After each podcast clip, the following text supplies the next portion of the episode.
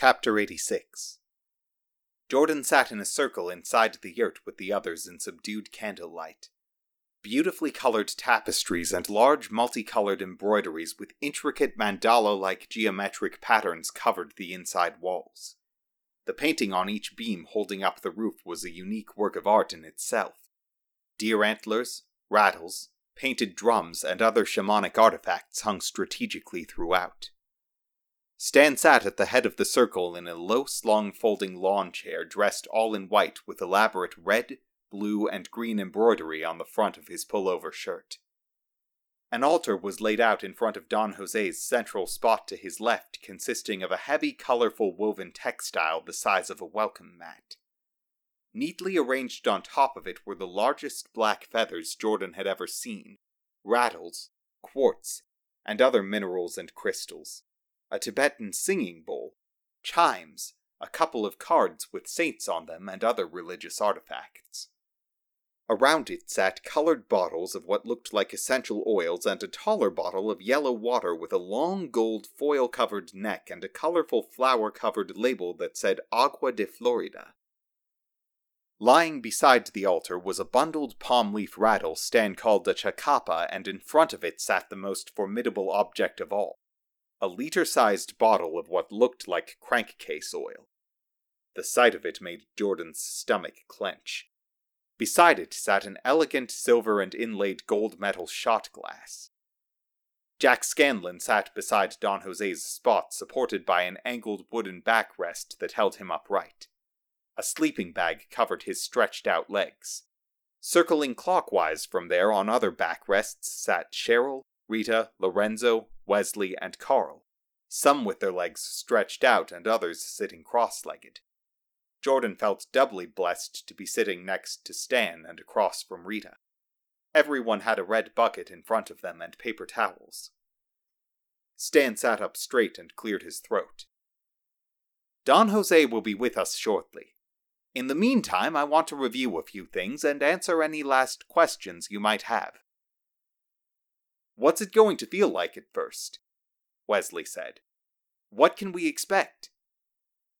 Ayahuasca is unpredictable, Stan answered, which is one of the things I like about it. I don't know if there are any statistics, but it has no effect for something like one in every 100 people. So that's one possibility. Jack leaned forward. So I might not see any colors? Stan grinned. That's possible, but somehow I think that out of everyone here, you're not going to have any problem with that. Jack's eyebrows raised, opening his biggest self satisfied grin yet. He crossed his arms and leaned back. What about vomiting and shitting? Cheryl said in a hushed voice. Don't be overly concerned with that, Stan said, waving his hands. Just go with it if it happens.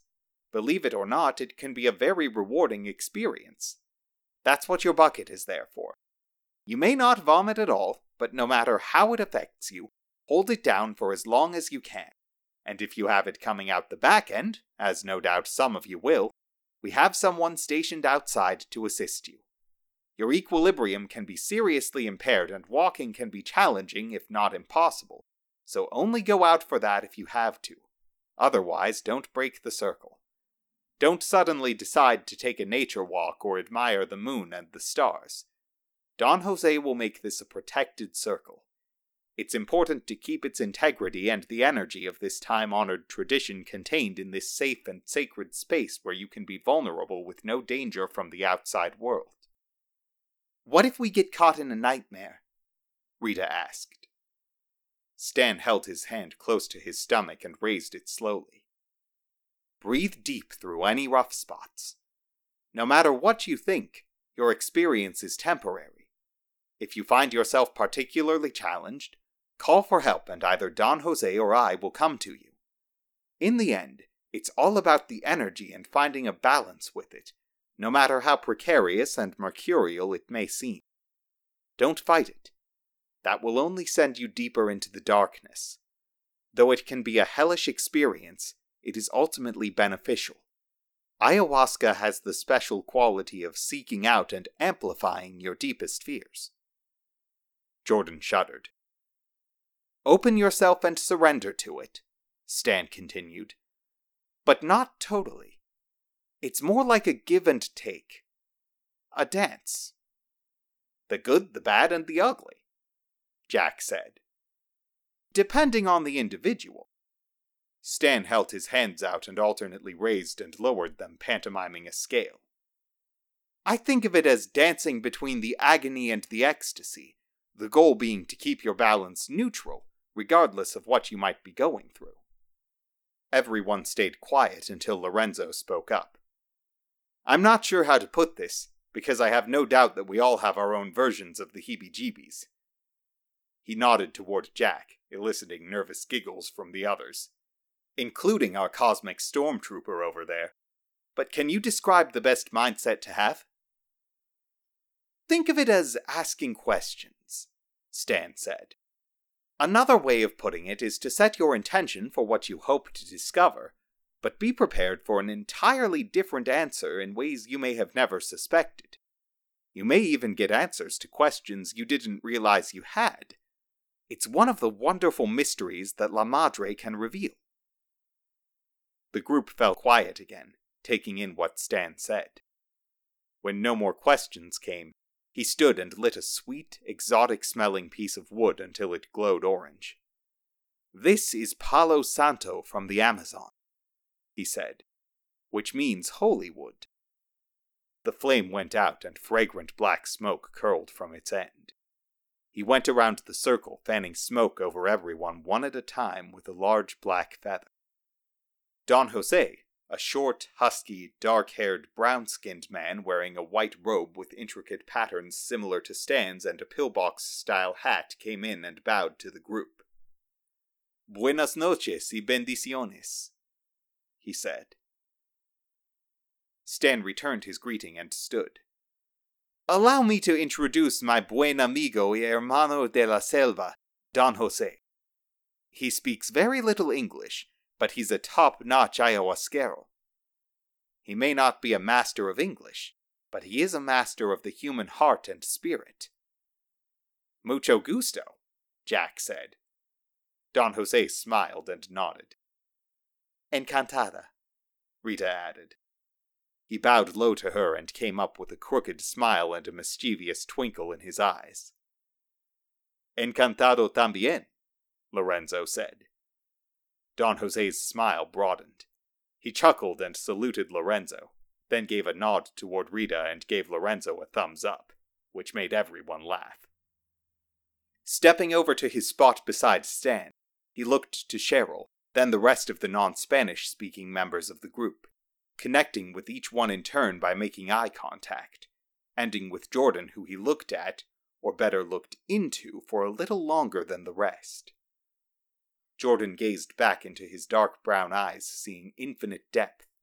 But behind all that, he saw and felt childlike glee. Don Jose gave him another crooked smile and a pat on the shoulder that made Jordan feel special, like they shared some conspiratorial secret. Don Jose is going to open the ceremony with a prayer for help, protection, and a blessing, Stan said after he settled in. Don Jose picked up the bottle of Florida water, took off the cap, and put the bottle to his lips, whistling a strange tune into its top. Then he sipped from it and held his hand out, palm up, blowing out a floral scented spray in each of the four directions, followed by a prayer in a low, impassioned voice. Ayahuasca, ayahuasca, mamakuna shamakuna kayariri. Ayahuasca, ayahuasca, mamakuna shamakuna kayariri. Cura, cura cuerpecito, limpia, limpia espiritu. His voice shifted higher, taking on a slight pleading tone. Chacrunita, chacrunita, chacrunita curandera. Pintar, pintar las visiones con las colores de la tierra. With this, he blew out a breathy whew sound. Then he sat and picked up the bottle of ayahuasca, tilting it back and forth, shaking it. He cracked the cap, holding the bottle close to his lips like he had with the Florida water, and whispered, blew, and whistled a similar strange tune into it. With Stan's help, he filled the silver and gold shot glass, blew and prayed over that, and nodded to Jack Scanlon, who crawled from his spot and kneeled before Don Jose, taking the proffered glass. Holding it up, he said, Salud! He downed it, holding the cup straight upward and tapping it a few times before setting it down. When he crawled back to his seat, Stan picked up the glass and wiped the dark brown, viscous ayahuasca from it. Jordan caught his first whiff of it and wrinkled his nose, thinking that it smelled like vomit itself. At first, he had felt special and lucky to be sitting next to Stan, but Don Jose was working his way clockwise around the circle, which meant that Jordan had to watch Cheryl, Rita, Lorenzo, Wesley, and Carl drink before he did, which increased his trepidation. Cheryl gagged twice trying to get it down and gagged a few more times getting back to her seat. Rita grimaced, pinching her face in revulsion and gagging once. Lorenzo drank his stoically, making only a slight grimace. Carl and Wesley both looked Jordan in the eye and nodded before gagging and belching their doses down and shaking their heads after they drank. By the time Jordan's turn came, he felt chilled and his palms were slick with sweat. He crawled over and kneeled in front of Don Jose, who poured the shot glass full, sang and blew over it and handed it to him, looking him in the eye, nodding encouragement. Jordan caught a whiff of it and stifled a gag, then took a deep breath and looked to Stan, who winked. Thicker than a milkshake, he tipped it fully upright, letting the bitter sludge pour down his throat, gagging when he felt a few chunks. It caught in his throat as if his body refused to accept it, and he had a moment of panic where he thought he might puke it up. It remained stuck for a long moment, permeating his taste buds until he forced it down. The vile, crankcase oil tasting concoction hit his stomach like a bitter rock and sat there burning. He went back to his spot and sipped water to wash the nasty taste from his mouth, but it persisted the same way he imagined used motor oil would. Looking over, he glimpsed Don Jose and Stan taking their doses, but it made him want to puke, so he closed his eyes and sat as still as possible feeling the burn penetrating his stomach along with a rising sense of nausea. Keeping his eyes closed seemed to contain it some. After a few uncomfortable minutes, he opened his eyes and saw that they had extinguished the candle, putting the yurt in semi darkness. He glimpsed the shadowy forms of the others and closed his eyes again to wait.